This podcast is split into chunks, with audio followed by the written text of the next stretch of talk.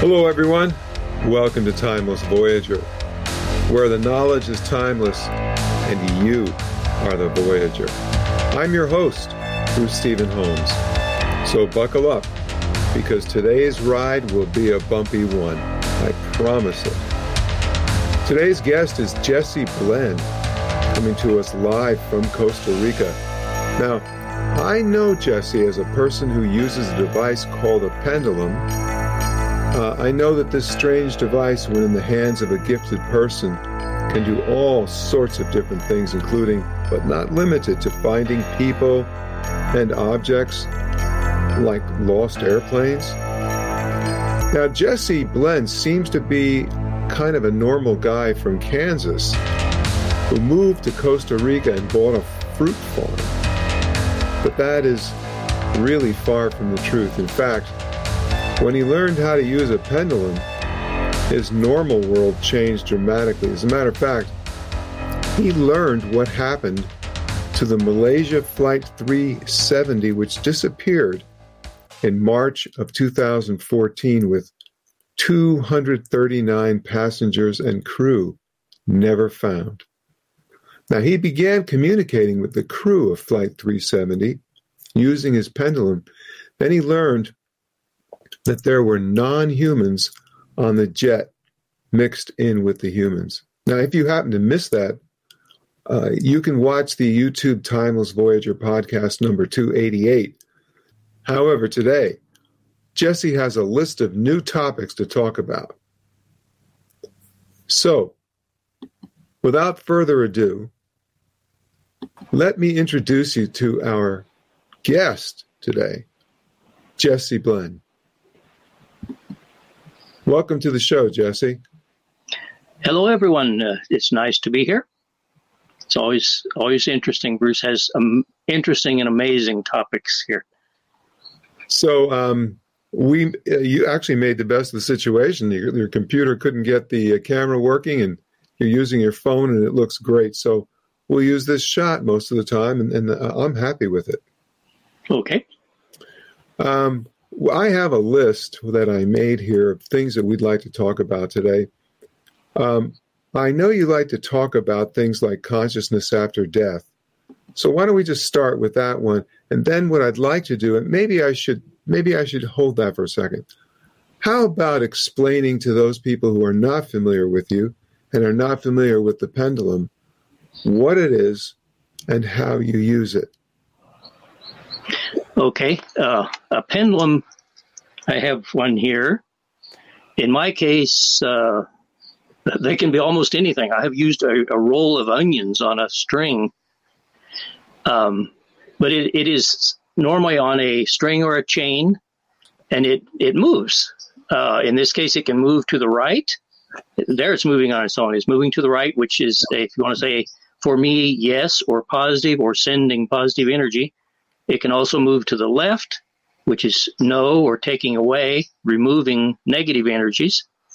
And then when it goes side to side, it means I have contact with, uh, some people call it the, uh, anyway, with other dimensions.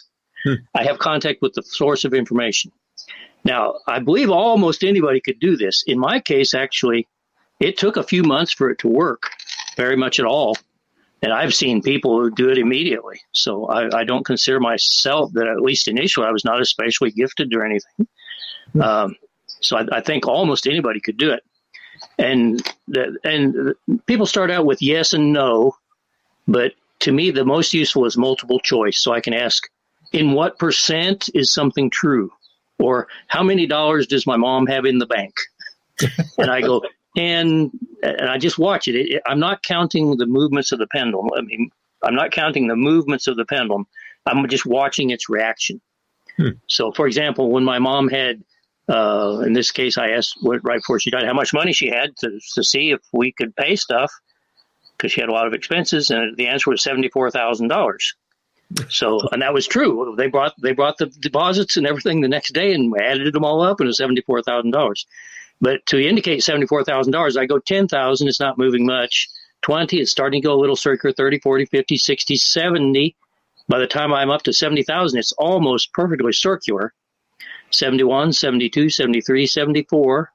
seventy-four thousand is perfectly circular. And if I think seventy-five thousand, it just gradually slows down and stops. See? Now, it let me, stops. Uh, and, and let me it, just say. It loses energy. A lot of people are watching this and they're thinking, isn't this guy just moving his hand? So uh, tell everyone what your experience is, because obviously we can't prove anything to anybody, but an experience is always worthwhile. Yeah, I think if somebody really wanted to prove it, they could, because my pendulum absolutely moves much more than my hand does. But it's it's kind of like tarot cards. The tarot cards are actually changing as you're shuffling the deck or as you're asking the questions, but it's very difficult to prove it scientifically. Right. Yes. Right? Yeah. But, but I, I am absolutely convinced. My wife uses tarot cards, and it is absolutely Absolutely amazing the, the the correctness of the answers you get. You know, that something is happening. That's that's the communication and impossibility of communication between the dimensions. There's a veil. That's the veil. That's what they call the veil. That that you can't really communicate openly and directly between the dimensions because we're in different dimensions. So we can actually use that as a way to get into the first uh, part of the topic, which was consciousness after death. I think it was what we what you had in your list. Yeah. Okay. I, I imagine you probably probably most people have seen near death experiences. There are so many. What they call near death experiences on, for example, on YouTube. There's people who publish a new one every day, and they're always really interesting. And uh, most of what the inf- the information I get basically backs that up, backs up these general the general things of this. But we are definitely conscious after death. Um, different people, it's different. I had a friend who died who didn't believe in life after death. And I communicated with him like a week after he died, and he was just all confused. He, my, my wife felt what he was feeling. He, he liked to hear my voice, and he kind of recognized me, but he didn't understand what had happened. And then uh, about a month later, I contacted him again, and he said, "Jesse, you can't believe what this place is like. It's absolutely fantastic. It's like the absolute best vacation you can ever imagine, and I'm going to be here waiting for you." So I have my friend Dave is waiting for me in heaven. They don't call it heaven, but I think uh, I see no reason not to call it heaven. Well, I mean, whatever it is, it's it's a good place, so that's nice. Right. It, it can be different. It can be, but that's not very common. No. You know, and now you opened up. A, what do you mean by it can be different? Um, there's a there was a multimillionaire here in Costa Rica. He came from the U S. He brought uh, six hundred million dollars, which he gained honestly, and he ended up committing suicide. And he lived. His farm actually starts across the street from our farm, and he lived maybe I don't know. It's quite a ways away, maybe five miles away or so. And I communicated with him four years after he was after he died, and he was basically screaming. My wife said he felt like he was falling constantly in darkness, and he was just like groaning. Ah! And he wouldn't talk to me. I had to insist on talking to him. I finally got through to him, and this is on my one of my YouTube videos. Uh, John Bender is the guy's name, the communication with him. And I ended up talking with him and settling him down and and having a, an interesting conversation with him. Uh, I would say that's what that's where the Catholics, I'm not saying that they're all all correct or all incorrect, but that's the basic idea of purgatory. He had mm. built such an emotional prison around himself that he was stuck in that. But he eventually got out. I contact I've contacted him two other times, and now he's fine. The mm. second time he said he was like in a school, but he was doing much better, but he still cried a lot. Wow. And I talked to him the second time, and then the third time, actually, my wife talked to him. I didn't, I didn't talk to him personally, but she did. She communicated, and everything is fine. He's okay. So when people have a problem after after death, lots of times it does take quite a while for them to, if you want to say, get back on track. And but, but I think I think they always do. So, just, so you were not necessarily using the concept of committing suicide as having been a reason. No, uh, uh, definitely, because I've I've also talked to I talked to another person, one of my wife's uncles who committed suicide, mm-hmm. and he was in nowhere near a situation like that. He just said he shouldn't have done it because he should have stayed around to help with, with his niece and nephew, which is my wife. But he didn't say, oh, you know, I was stuck in hell forever, you know, or that's he didn't he didn't say it with a lot of regret, except I should have stayed around. That's a good clarification that you made there, because I think people put, you know, everything seems like black or white, on or yeah. off, good or bad. And this this gives the uh, impression, for example, that uh, that maybe suicide itself is not as bad as people think. But maybe the, the, the reasons for committing suicide are more about what it's about. Right. I had a friend who's actually a pretty good friend, but he he ended up being, he had major health problems, and then he couldn't keep a job, and and uh, he ended up being basically homeless. He's separated from his wife. He ended up homeless, and he's always having problems. And, and I was, on my videos, I checked people's net worth. So I was showing somebody's net worth, you know, whatever, Jeff Bezos, and his net worth was seven hundred billion dollars or something. And I thought, well, who's the poorest person I know? And his name is Alex. And I connected with him, and his net worth was like two hundred forty dollars. And two weeks later, he hung himself. Um, but both me and my wife connect, communicated with him, me with the pendulum, because I don't feel that. And she connected with him emotionally wise. And both of us says, he's okay. That was, you know, he didn't, he didn't, he didn't achieve much in this life, but it's not that he is in hell forever or anything like that. It just, it, this life was not a, it was not successful for him, unfortunately. One of the things that you had in your list was uh, talking about past lives. Yes. What kind of information do you have for us today? Well, uh, I do hypnosis. My my most my most uh, common patient is my wife, but uh, we've gone back to several past lives of hers. Uh, one time we went back to a past life where we we just asked if we'd been together. Uh, this was the last time that we asked this, and we were a couple. She went back to the year thirteen oh four in the Alps, and we were a married couple. I was the man, she was the woman, but it's not always like that. And we were happily married. Um, and my the names came out. I wrote them down. You know, they sound more or less Swiss or German or whatever, our names. And we were a happily married couple. And you just kind of asked the story of your lives. Uh, it, they said it was one of our first lives on the earth. So we had a relatively easy life. And, uh, and you know, our names came out and everything. And I, uh, we lived high up in the mountains where we had sheep, sheep and goats. And in the summer times, they'd have like these festivals, like the harvest festivals and stuff down in the towns. And we'd go down to them. And there was this girl that would come to those festivals. And I liked her. And ever since I was a little kid, and when I was thirteen, I think she was eleven, I fell in love with her. So I worked for my dad from when I was thirteen till I was eighteen to save money so we could get married. And we got married. And we had five kids. And lived happily, basically ever after. And here I am. I end up talking to myself from the year thirteen hundred and something. I was actually talking to myself hmm. through my wife, of course. And I said, you know, I'm talking to you from the future. Do you have contact with the future? Now, this was after I had died in that life. Wow. Okay. Because uh, my wife died first.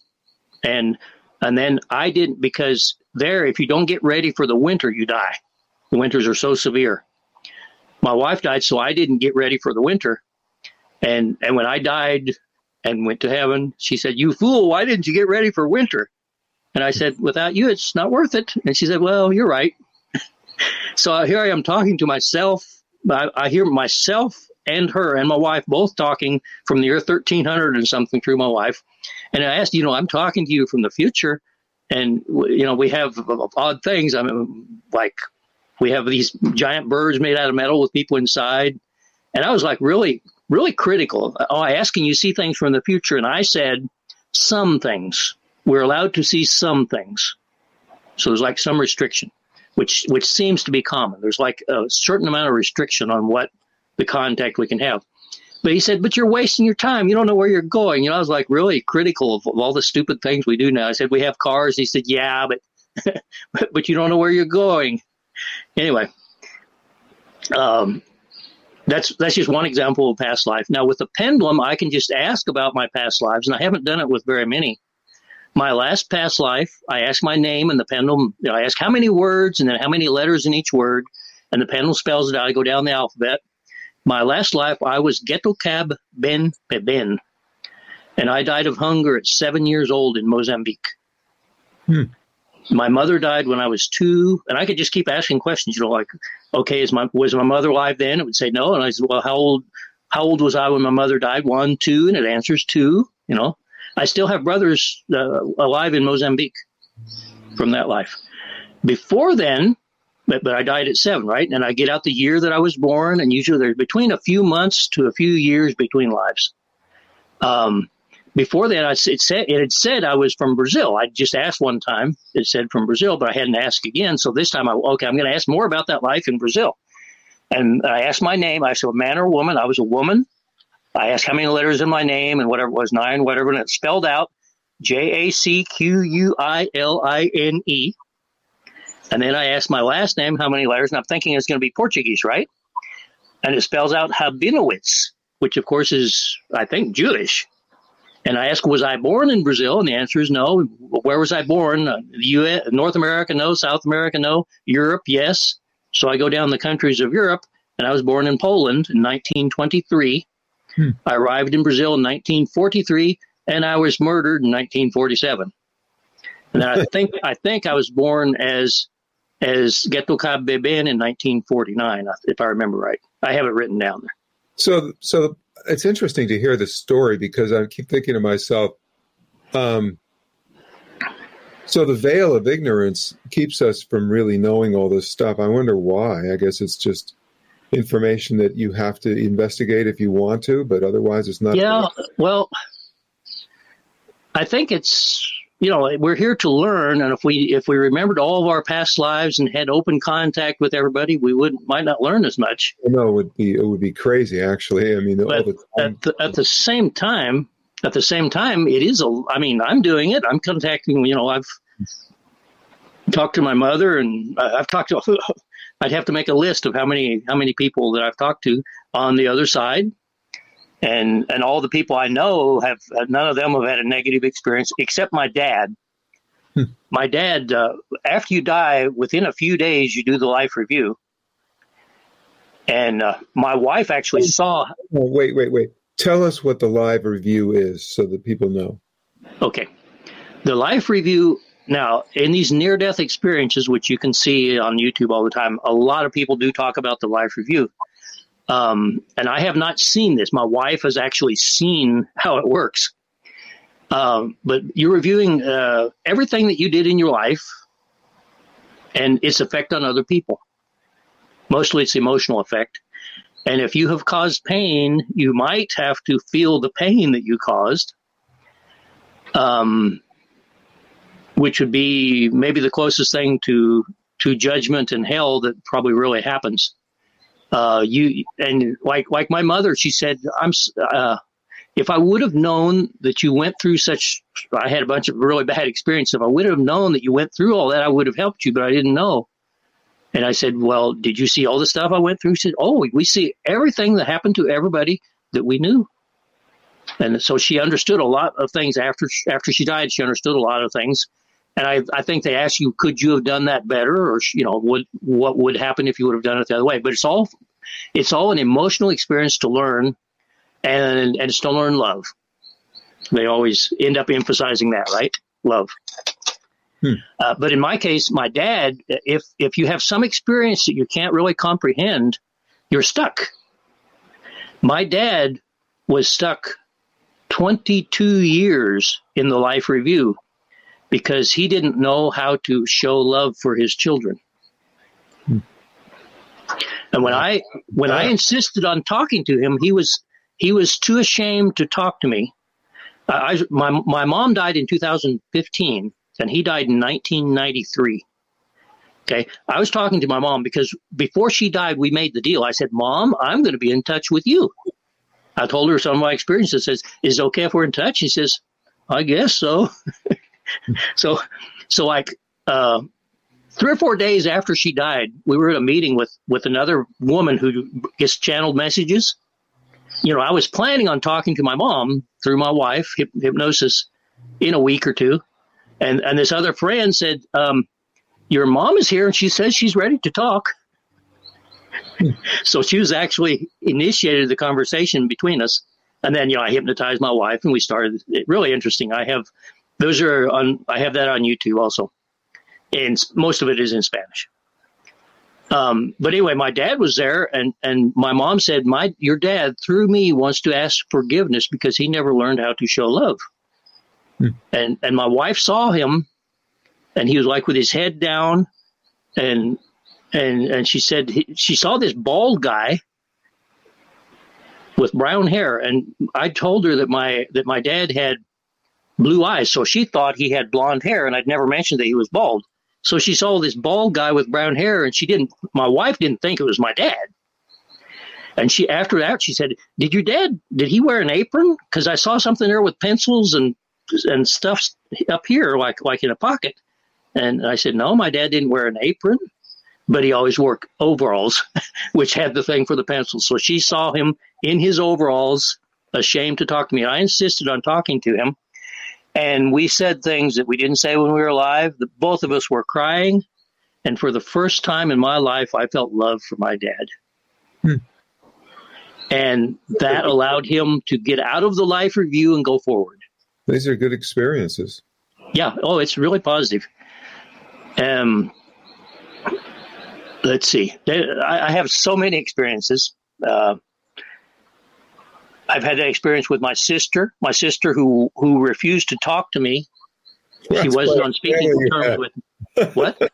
Quite a family you had there. Yeah, um, because I had a long-lost brother. Hmm. Uh, I won't tell the whole story, but my my mother, before she married my dad, had a baby that she gave in adoption. Oh, I see. And she never knew what happened to him. Hmm. And my mother died, and my brother, who was uh, five years older than me, he, through D N A testing, he got in contact with us and found us. We had no idea we had a lost brother. And we actually got to meet each other. And uh, and my mother came through. She had a message for, for my brother, Bob, that we that had found us. And she wanted to get this message to him. It's a really moving message. And it's it's in Spanish and English. I can send you the link. It's her message for her lost son that she never knew what happened to him. Mm. And she said, whenever we are together, she will be with us. Mm. But I published that on YouTube, the video of, of, of my wife channeling my mom, telling the story of our lost brother. And my sister didn't want that first, didn't even want to believe it. So she was against this. And I put the video on and she said, if you don't take that down, I'm never speaking to you again. And she didn't for like two years. And then she died. And uh, she died on Monday. On Wednesday, my wife was sitting at the table and got looking a little funny. And it was my sister coming to say, I'm I'm with Mom. I'm fine. I'm with Mom. I'm sorry for what I did. And I and I love you. And we can be in touch. Hmm. So so I've been in touch with her a few times. A few, a couple weeks later, I asked to talk to her, and I couldn't talk to her because she was busy doing the life review. So my wife saw how they do the life review. She says there are these capsules. She called them cocoons, and you can see the lights flashing in them going through the scenes of people's lives.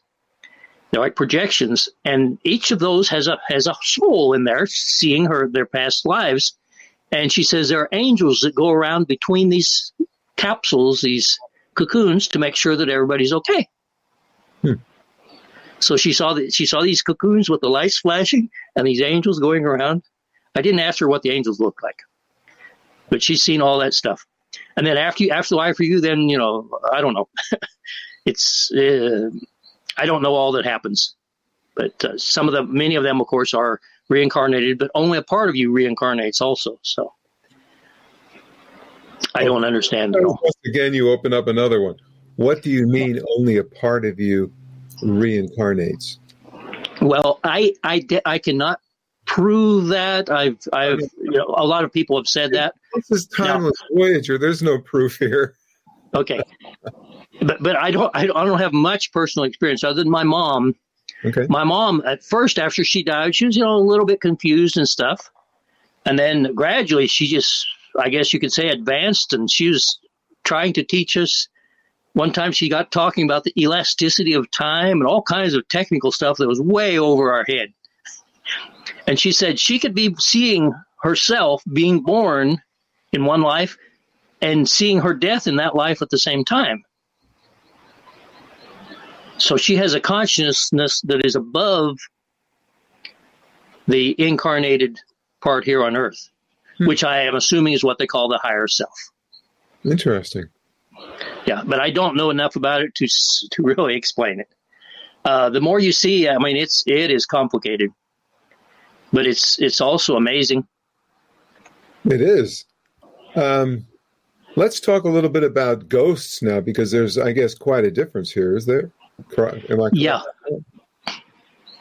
Um, ghosts. My experiences with ghosts.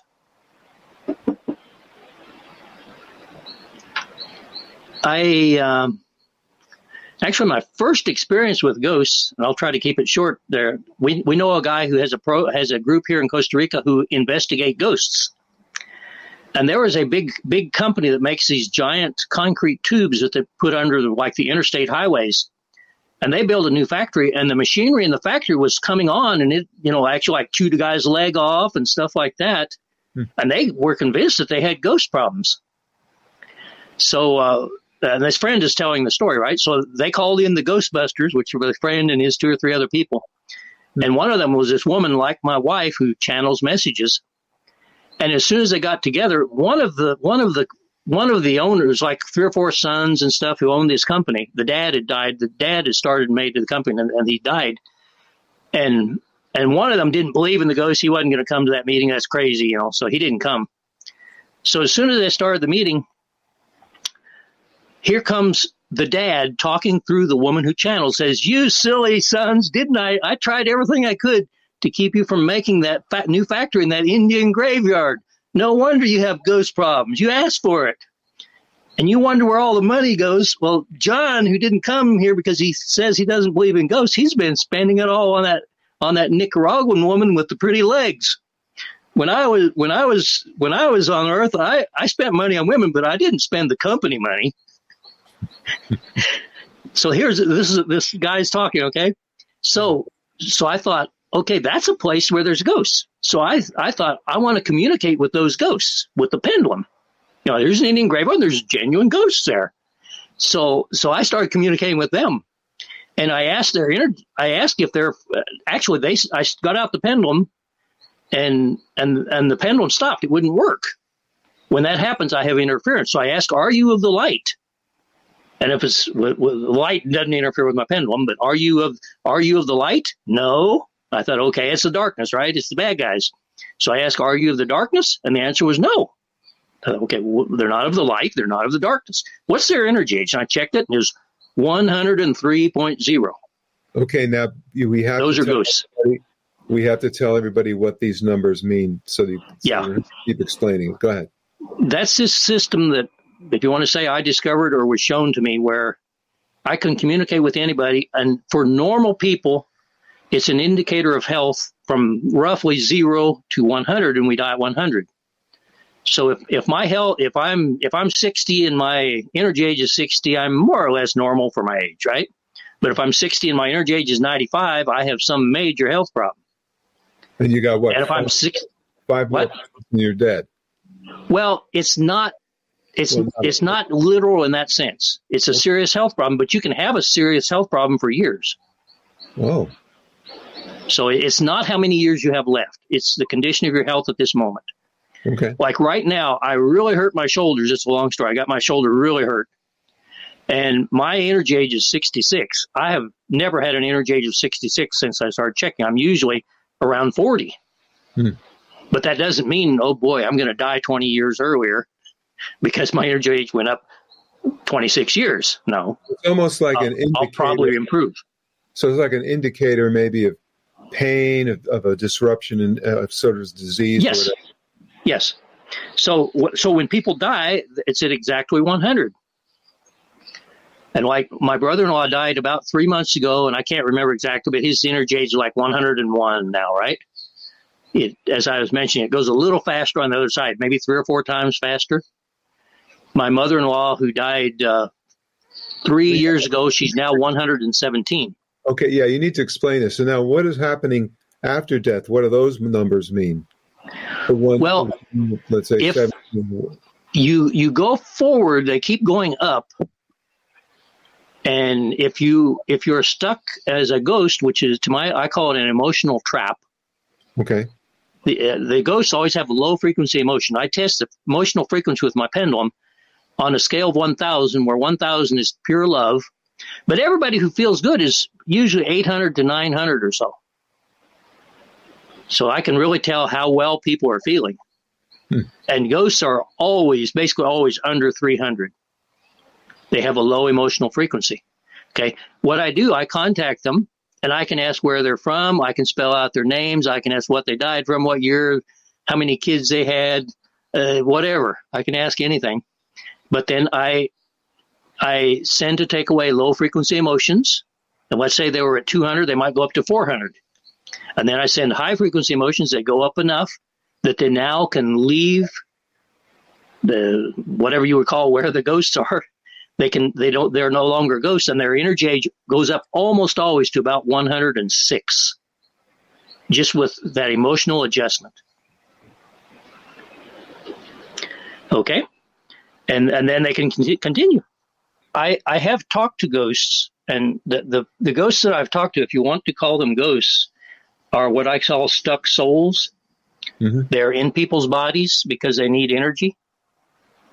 And and there are, this is actually very common. So they're My kind wife, of like vampires in a sense. They're like getting their energy from the physical body. Yes, okay. I don't call them vampires because all the one all the ones that I have communicated with have been nice people. Well, but I just use the term meaning not that they're they're putting, energy vampires. Yeah, like they're they're pulling energy in order to exist. Right. Okay. And. Uh, I, I've with my wife. I have I have uh, I have talked to three. If you want to say, I call them stuck souls. Three stuck souls who were in her body, causing her pain, because the energy they take causes pain. I mean, sometimes intense pain. And, and I've also talked to two astral larvas, which were a total surprise to me. My wife had one, and then I talked, uh, and, she, and I asked. She had this thing in her neck. You know, that obviously it's not a physical thing, but hypnotized, she could see it. And it says it looks like a larva. So I said, well, let me see if I can talk to it. And I said, what are you doing there? And and the larva said, oh, I'm I'm uh, I'm sucking energy. We we smell negative emotions. So that's what we live off of.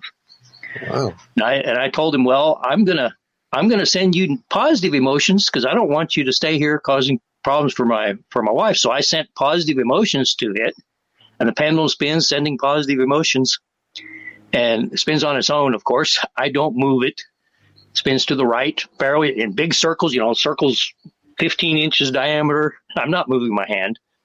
And and after a while, this larva says, I- I'm, I'm leaving now. And I said, where are you going? And I'd never thought, I'd heard the term astral larva, but I never thought, even though my wife said it, it looks like a larva, I never thought. And I said, where are you going? He said, I'm going to the astral sea. I will find a new host. We smell them. Hmm. So he left, and the pain went away in my wife's neck. So this is a good reason not to have negative emotions, or at least try to cut, cut down. Yes, yeah. They they live off the energy. Now, these negative ones, okay? Now, the actual stuck souls are just living off of regular energy, I guess. The last one I talked to, well, the first one I talked to my wife was really interesting. He was this five-year-old Mexican boy, hmm. and he was stuck in her elbow, and she had these sharp pains in her elbow.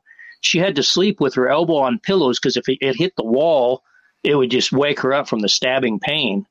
So I hypnotized her, see what's there, and and, and I and the the I talk to angels when I hypnotize. So the angel says it's a dark being. So I thought, okay, well this is a bad guy. So I say, okay, okay, Mister Being, who's in in my in my wife's elbow, what are you doing there? And he said, Now, all this is in Spanish and it's on YouTube. He said, I have a name. I'm called, my name is, is John, Juan. And I said, okay, Juan, what are you doing there? And he says, I don't have anywhere to go. I'm a little boy. Hmm. So I start talking to him, and he's, he would go to heaven, but he says he has to know that his mom is there waiting for him. So I have to convince him to go to heaven, to go to the light, and he sees the light up, up there. And anyway, uh, I won't tell the whole story, but I, I helped him to the light, and his, his mom's arms reached out of the light to take him in. Hmm. And about three weeks later, my our friend hypnotized my wife, and I asked about Juan and his mom. And and and my wife saw them. She says, they're, they're here, and they want to thank you for helping him hmm. get them together, and that I earned grace by helping Juan to the light. Hey, so they're fine. Anytime you can get any grace is a good idea. That's and nice. the, Good story. I like that. The, the last one, my wife had this pains in her hip. So I, again, asked to talk to whatever's whatever's there. Um, sometimes they're just balls of emotions and stuff. They're not always a being. Hmm. Like she had a, a ball of, tre- of treachery in her back. It was causing her back pains. And I had to, to dissolve this ball of treachery. And, and until it gradually eased up, and then she was okay. But this last one, she had this pain in her hip, so I talked to it. And, and as a woman, she said she died in sixteen thirty-five, giving birth to her first baby. Hmm. And she has been looking for her baby in, she said, in the hips of of other women ever since, since sixteen thirty-five. And I, I, I have this recorder. I haven't put it on YouTube, but I do have the recording. And uh, so I said, do you see a light anywhere? And she says, there's no light anymore. At first, they all, at least for years, they see a little light. And it's roughly sixty meters, roughly a couple hundred feet away, and it's it's about a couple inches diameter. And that's the light, if you want to say, the tunnel of light that they need to go to. But they don't realize that. They were confused or whatever. And my understanding is after three days, you have three days to go to the light. Right. And if you don't, then the light, if you want to say, goes far away, but it stays there. But in this case, she says, there's no light anymore. So I said, well, I'll see if I can help you. Let me see if I can bring light with my pendulum. So I sent the pendulum to spin. The pendulum's spinning away. And after a while, she says, I see a little, like a little flame over there. Oh, and I'd ask where she's from. She says, I'm from what, what is now Russia. And her name is Allison. Hmm. But but it, at that time, it wasn't Russia, of course, but. So evidently, they, they know what's going on. I mean, they know the names of the, of the modern countries and stuff within reason. Um, after a while, she said, I see a little, like a little flame. So I said, well, go there and see if you like it. And she said, yeah, I like it. It's it's like warm. Okay, okay, let's see if we can make that make that flame bigger so it's big enough so it becomes the light, the tunnel of light where you need to go. And after a while, she says, I can go in now. And and she went in, and there were her two parents and her little boy, not not the dead newborn baby, but she was a little boy like a year or two old for her to know that he's that he's like that he really survived, even though he died in this plane, that he he really survived. And she's with her parents and her baby boy. And and the pain when my wife's hip went away. This is like a whole new modality for working with uh, therapies. Uh, for yeah, people. it's it's amazing. Um, I did. I said I did want to tell one story, and yes. it, it doesn't have anything to do with consciousness after death. But this is one of the, if you want to see the the, to me almost almost humorous humorous stories I had with a pendulum. But it shows it shows there's really something there. Um, when when I this was probably about two thousand fourteen, two thousand fifteen when I started. My wife didn't really. Um, she thought I was going overboard because I got all excited. And and she said, well, you know, and she didn't believe all the stuff, especially when I was contacting with, with negative beings. She didn't really believe in negative beings, you know, and, and I do because I've had experiences with them. But anyway, I wanted her to believe. So I was thinking, well, uh, she had this little book called something like Gunnar, the Boy from the Stars or something like that. And I started reading it, and then she moved it, so I couldn't finish reading it. But it was a story of a little boy in Costa Rica who talked about living on another planet, and he had magical powers. He could heal other people with his hands and do other amazing things. And so his parents took him to a psychologist, and the psychologist was, was so impressed with the little boy that he wrote a book about him. And I thought, if I could contact that psychologist, and I thought I thought she saw this in the University of Costa Rica, which is close by because she worked there and stuff. Uh, I thought if I could contact that psychologist and tell him all this interesting stuff that's happening, he could maybe look for more people that are have things happening to him and write a book about it, or or somebody should make a movie about these things or something, you know. And I asked if that was a good idea, and the pendulum said, yeah, good idea. Okay, so I thought, well, what if I invite, just pretend I'm having a little family party, invite my my my mother-in-law and her, her sisters, and then invite the guy, and then we'll have witnesses, and I can, and if this guy is interested in my story, then my wife will believe me, and we'll have her aunts and her mom as witnesses, you know, because she can't take off running or whatever. All that sounded like a good idea, okay? But I didn't know where the book was, so I was going to get the guy's name out with the pendulum because it spells names, and it wouldn't give me the guy's name. And I was planning having a party at my mother-in-law's just around the corner at uh, seven o'clock on Saturday. And I call, I I invite, called to invite the aunts ahead of time, because if I asked my wife, she said, no, let's don't do that. We're too busy. So I called them anyway. And um, but the pendulum wouldn't give me the guy's name. So I had to ask, well, how can I do that? Will the guy come without inviting him? And the pendulum said, yes. And I thought, wow, that's that'll be a real test of the pendulum. Okay, so I thought, well, if if he doesn't come, nobody will know. We'll just have the party, and I won't say anything. And all this were only with my thoughts. Not one single word came out of my out of my mouth. Anyway, uh, and I asked, it's kind of a little house, and you know, with all of us there, we're almost almost short of chairs. And I thought, well, let me ask if, if like if he's bringing his wife or if anybody's coming with him, to know if I might have to be ready with more chairs. And I asked, is he coming alone? And the answer was no. And I asked how many how many are coming with him, and the answer was twenty-four. and I and now I'm just talking to the pendulum, basically, whatever. I, none of this is in my mouth, but I said, what are those? The angels are going to show him the way? And the answer was yes. Okay, so this guy's going to come. I don't know him. He doesn't know me. He's supposed to show up at a specific time at a place. How can I tell him where? It's just like totally absurd. Okay.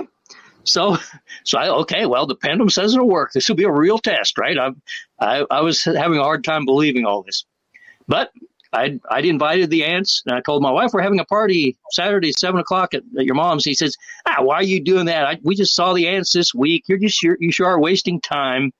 And I said, well, I can't back off, back out because I already, I already invited them. And I'd done that on purpose, right? So Saturday comes along, we're over there. And talking away, we'll get there a little bit early. And I realized it's seven o'clock and the guy hadn't showed up. So I asked the pendulum, kind of get off to the side, right? Because I don't, nobody else knows my sinister plans there. Right. And I asked, is the guy coming? And the answer was yes. So I thought, well, how's he going to know which house it is? So I went out and opened the gate. The, the gate to the carport has a metal gate, and opened the front door of the house, which we don't normally do, you know. And I left them open so they know we're expecting somebody. And I'm watching my watch. Nobody else knows what's going on. And seven oh five, the guy hadn't come. seven ten, the guy hasn't come. I asked the pendulum again, is he coming? And it says yes. And I said, no, it, he's not coming. This stupid pendulum is, is, you know, is messing me up. I shouldn't be believing any of this junk. So I said, I'll give him five more minutes. I gave him five more minutes. The guy hadn't showed up. So I called my wife into the bedroom where we're all there sitting on the bed and the chairs talking, and I'm ready to tell everybody the truth. That, well, that I, I, I stood up. My wife finally came in. I called her in. She finished something, came in and sat down by the door. And and I stood up to start and started talking. And I'm going to tell everybody, well, besides a family party, you know, I'm, I've been playing with the pendulum. And according to this stupid pendulum, there's a guy supposed to show up. And as you can see, the guy didn't show up, and, and Mati was right. I'm I'm I'm going overboard. I need to cool it and stop believing everything the stupid pendulum says. I started saying that. Okay. One of the aunts is a channel. I'd never seen it before, but my wife had told her they'd have family reunions, and she'd start talking, and it's the grandpa and grandma saying hi and, and telling, well, you know, the granddaughter, maybe she should study this other this other course in university because that's more like her, you know, just family advice that she's bringing, but I'd never seen it. But I start talking, and I'm and the aunt is sitting on the bed, and all of a sudden her her head just goes down almost immediately. And I thought, I stopped talking. I said, wow, I didn't know she goes to sleep like that. I can't remember what they call that, sleep apnea or something. And I thought, well, what do I do? Let, let's wait. I think, well, maybe I should wait and see if she's going to wake right up, or or maybe they need to see what happened to her. So I stopped talking. And then all, and then gradually, she's there with her head down like asleep, and she raises her arm up, and she says, and all this is in, in Spanish, of course, she says, "You earthlings sure are disorganized. It was seven o'clock on the dot, and you weren't ready. We're always on time, but you aren't. It sure is hard to work with you guys." Wow. And I, I probably my jaw hit the floor. I'd never seen that. I'd, I'd heard of it, but I'd never seen a channeled message like that. And I said, well, well, I was expecting the man. What happened with the man? And she said, "We couldn't find him. Why did you bring us here?" And I said, well, I'm having all these experiences with the pendulum, and I want to know what this means. And, and, I, and I thought maybe this man would be interested in it. And the guy says, well, uh, my, the aunt says, right, the channeled message, "Well, I don't know who's moving your pendulum. All I know is they sent us here because somebody doesn't believe." And she stretches out her arm, and there's, there's my wife sitting over by the door. And she says, you, you don't believe. We came here for you to believe." And my wife doesn't say anything. And I, and I, I started asking some question. I can't remember what. And and she said, "We didn't come here to answer questions. We're leaving now." But I, I insisted in one question. I said, "Did you come alone?" And she said, ah, no, a bunch of us came. Those were the twenty-four. So by my thoughts of wanting to convince my wife that there's something in the pendulum, they sent twenty-five angels at exactly seven o'clock on the dot, and me, a stupid earthling, wasn't ready to receive them. So when I doubt the pendulum, I just remember that. And we were six witnesses of that. You know what? That's a good story. It's, and I, I mean, it's a great story anyway, without without my confirmation. But what I like about it is that it shows a person that you have, you begin to have preconceived notions as to what to expect. And so while you had your preconceived notions of what you were expecting, something else happened. So the whole thing was happening. It's just that you didn't see it. Right. Now, interestingly, a few years later, I found that book. Mm-hmm. And the book is called Gunnar, the the Boy Magician, or the Magic Boy, okay. Not Gunnar, the Boy from the Stars. Okay. So I gave them the name of the book wrong. I don't know. I don't know, but but uh, but I, you know, that I remember that. Hmm. That's un- unforgettable.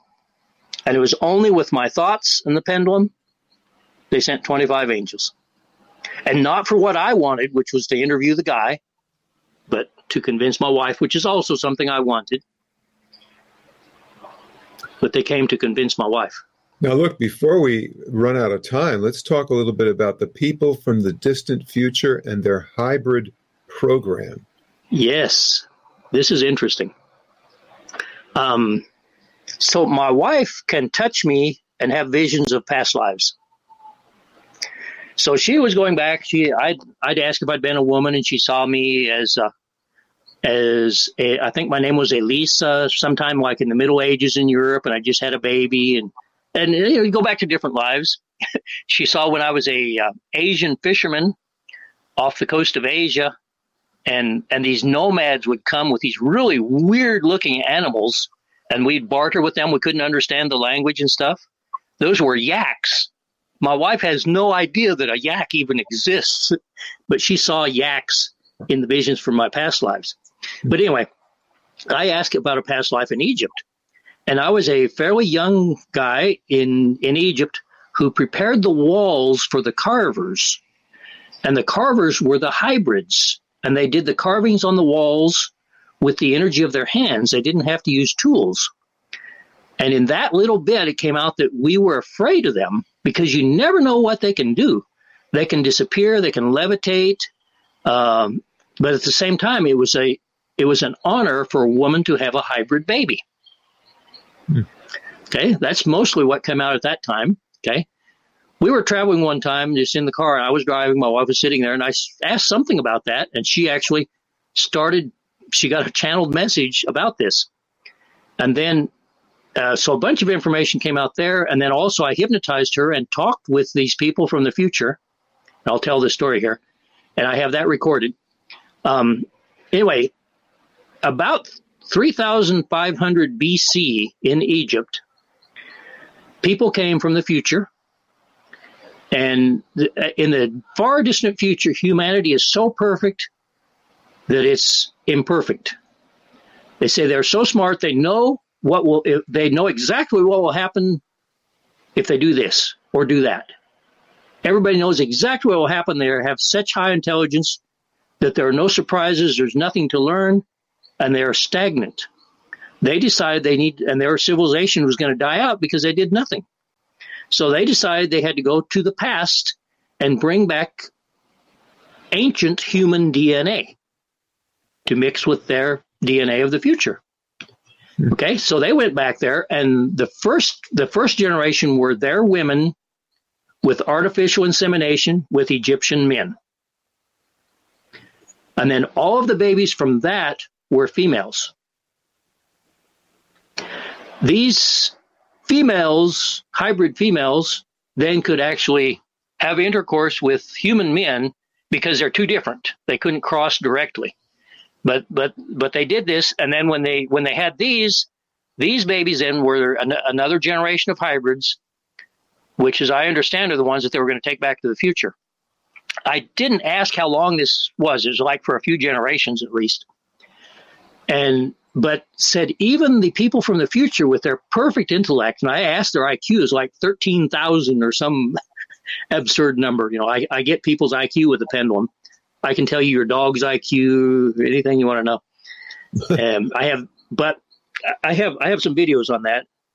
You know, I can tell you the, the I Q of an ant, which is very low, but, but it, it all registers, all this registers. It's like absolute access to information. But anyway, so I Q is like thirteen thousand, but I'm talking to this person from the future in the hypnosis. And I ask you, you know, what your name is or who are you? And he said, he or she said, "You can call me the spokesman of Genesis." Hmm. They didn't give me a name. Spokesman of Genesis. And we can be in touch. Anyway, so after they had, after they'd made enough hybrids, they went back to the future. They left and went back to the future. But the hybrids, especially the males, they said even them with their almost perfect intellect could not predict what these crazy guys would do. And some of them escaped and they couldn't couldn't catch them. So they ended up being left on the earth when they left back to the future.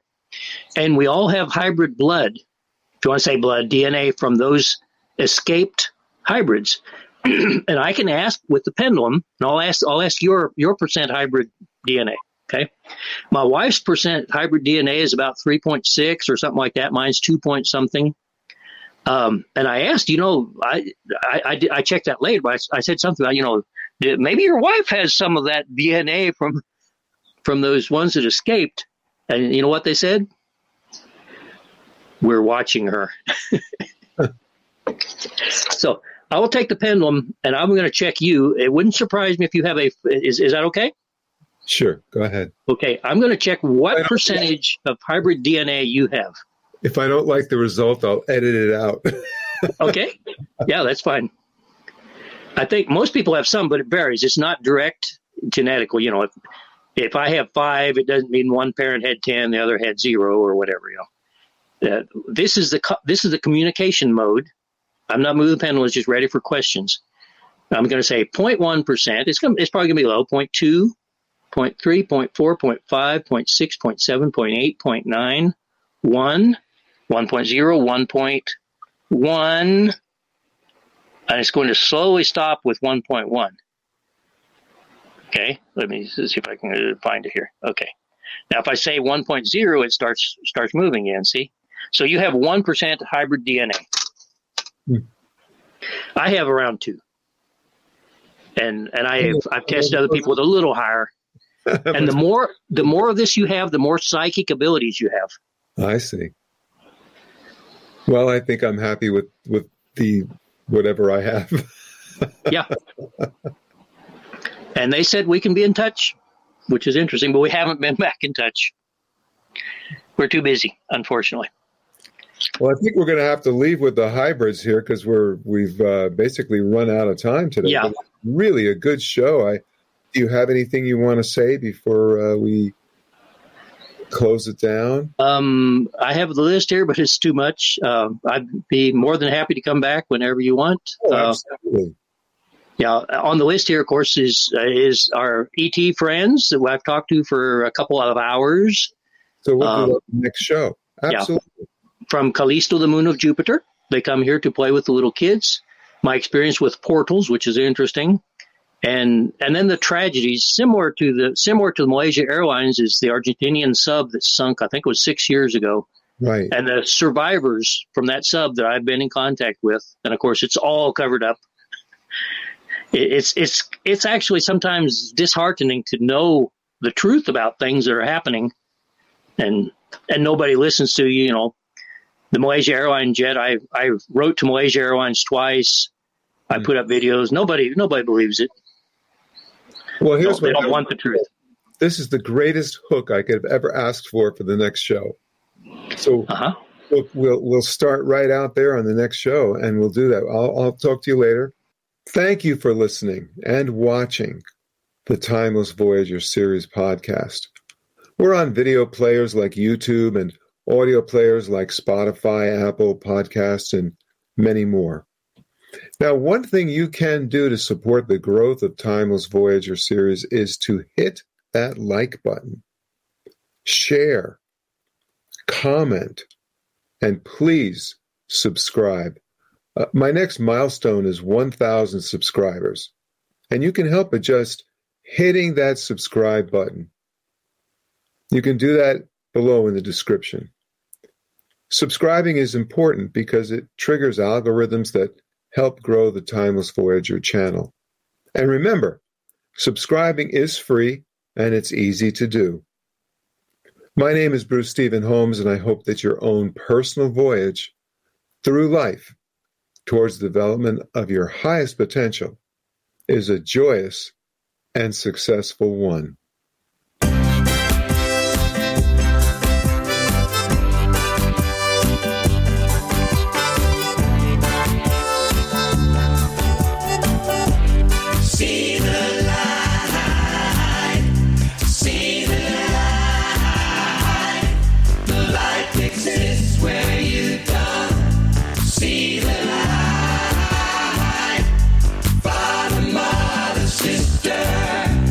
Planet